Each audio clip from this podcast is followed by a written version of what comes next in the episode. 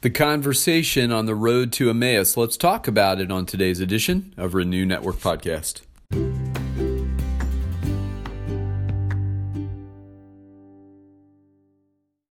Good morning, my friends. We are at the midway point this week, and I hope that your week is going well. Uh, yesterday, you'll remember we were studying Luke 24, verses 9 through 12, and this is the account of the women going back to the apostles to tell them that they found the tomb of Jesus empty.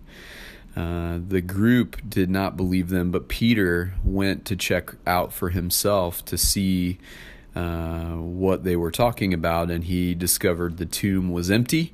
And Luke leaves us in verse 12 saying, And he went away, wondering to himself what had happened. Now, today we move on in Luke 24. We're going to be in verses 13 through 24, and this is Jesus' conversation with the two men on the road to Emmaus.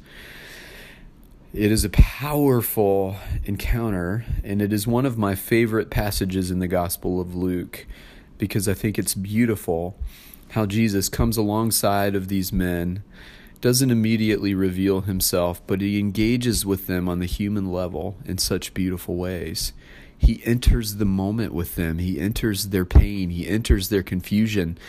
He's just having a conversation with them. He's, he cares to hear about their hearts. He cares to hear what they're thinking and how they're processing the events uh, that have taken place in those few days uh, in Jerusalem leading up to this conversation.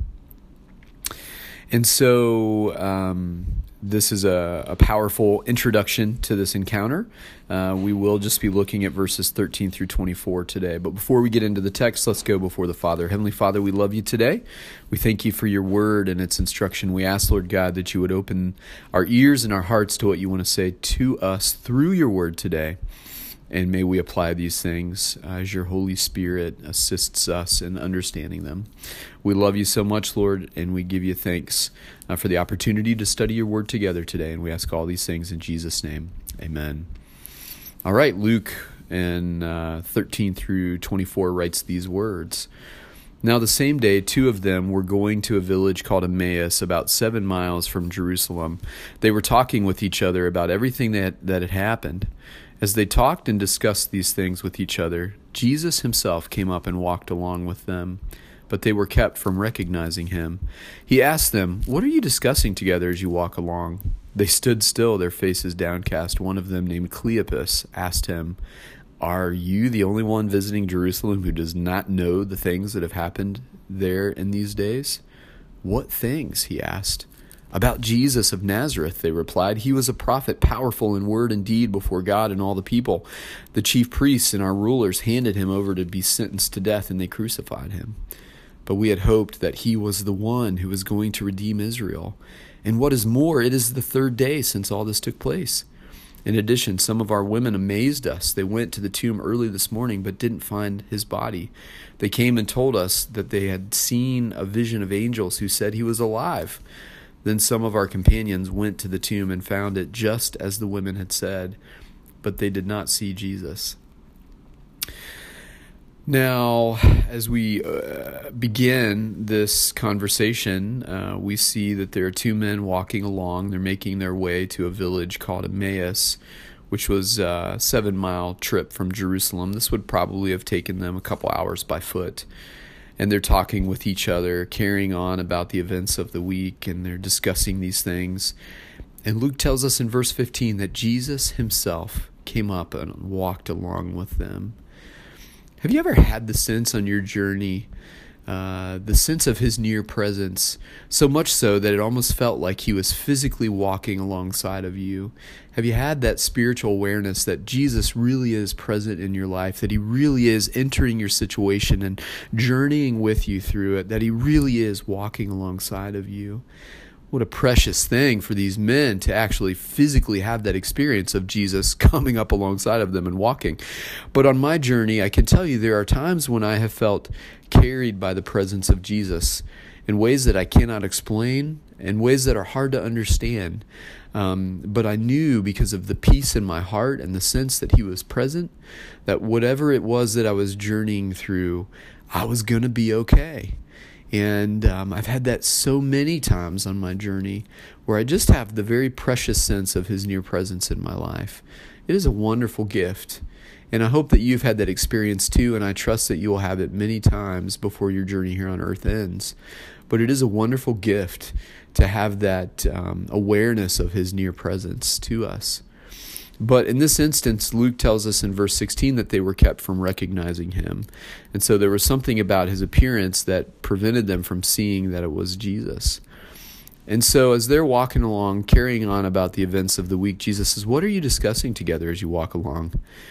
And Luke says they stood still, their faces were downcast, they were clearly filled with sorrow. And the one named Cleopas responded to him and said, basically, What's going on with you? Haven't you been around this week? Don't you know what's taken place in Jerusalem this week? And Jesus says, Well, what are you talking about? What things? And they go on and they say about Jesus of Nazareth, the prophet, the powerful teacher who did healings and did amazing things before God and all the people. The religious leaders of our community uh, handed him over to be sentenced to death and crucified. But we had hoped that he was the one. We had begun believing that maybe he was our Messiah, the one that would redeem Israel. And what is more, it's the third day since all of this took place. In addition, some of our women amazed us. They went to the tomb early this morning but didn't find his body. And so they're talking with Jesus and they're literally relaying the events of Luke's account, just as we read them earlier. And so they're saying the, the ladies went down to the tomb. They saw that his body wasn't there. They came back telling us that they saw a vision of angels who told them that Jesus was alive. And we just don't know what to make of this. We just aren't sure what to think. And that's where Luke leaves us today. And the reality is, we've all had experiences in our lives, confusing things that have happened to us, experiences that have just thrown us for a loop, and we don't know what to make of those things. And I find what Jesus does here beautiful. I think the way that he entered the moment of their pain and grief and sorrow with them is exactly how he enters our moments of pain and grief and sorrow. He comes alongside of us, He comes close, He makes His presence known. And he asks us questions. He, he's curious to know how we're doing. How are you hanging in there? Tell me what you're thinking. Tell me what you're, what do you, what, what's going on inside your head? What are you feeling about these things? and he gets us to open up and, and, and prayer to him and, and when we're comfortable with his presence when we know his presence when we're familiar with his presence we open up to jesus just like these men are doing here and we have a conversation with him. This wasn't a formalized prayer. They weren't bowing their heads. They didn't even realize they were in jesus presence. They're just having a conversation with this man who comes alongside of them and shows interest in what they're thinking and what they're going through. And that's exactly how Jesus enters our lives as well. He comes alongside because he cares and he's genuinely interested in what we're feeling and what we're thinking and, and what we're processing. And we have the freedom to have a conversation with him in our prayer life. I hope that your prayer life is less formalized and more conversational because that's what Jesus wants. He just wants to have a conversation with us like a friend, like our parent uh, who cares. He's just curious to know what's going on inside of our hearts. And I find this conversation with Jesus beautiful, even though they didn't realize it was him yet, uh, because they're just sharing their hearts. They're just pouring out their guts before him and um, telling him what happened and telling him how they're feeling. And Luke makes a very interesting notation in verse 17. He says, They stood still, their faces downcast it kind of says it all, doesn't it, about how they're feeling about the events of the week and what they're thinking and how they're processing it all. Their hearts are full of sorrow. They literally don't know what to think. They're confused. And now they have this testimony from the women who went to the tomb that's telling them that angels announced to them that Jesus is alive. And some of their other companions went to the tomb to see for themselves, and it's true, he's not there. But it's the third day and no one has run into him yet. oh, but how little they know that someone is having an encounter with Jesus.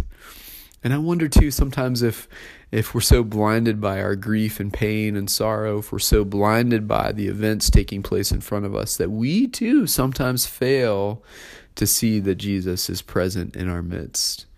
if we slow down and we quiet our hearts and we pay attention to what's going on, I am confident we will see that He's there and that He wants to hear what's going on in our hearts. My friends, I hope that you take comfort and encouragement from these words today. And I pray that God will continue to um, impress them on your hearts as you consider them today. Thanks so much for taking time out of your day to study. I look forward to moving on in this part of Luke's account tomorrow, and we'll finish this conversation on the road to Emmaus tomorrow. God bless.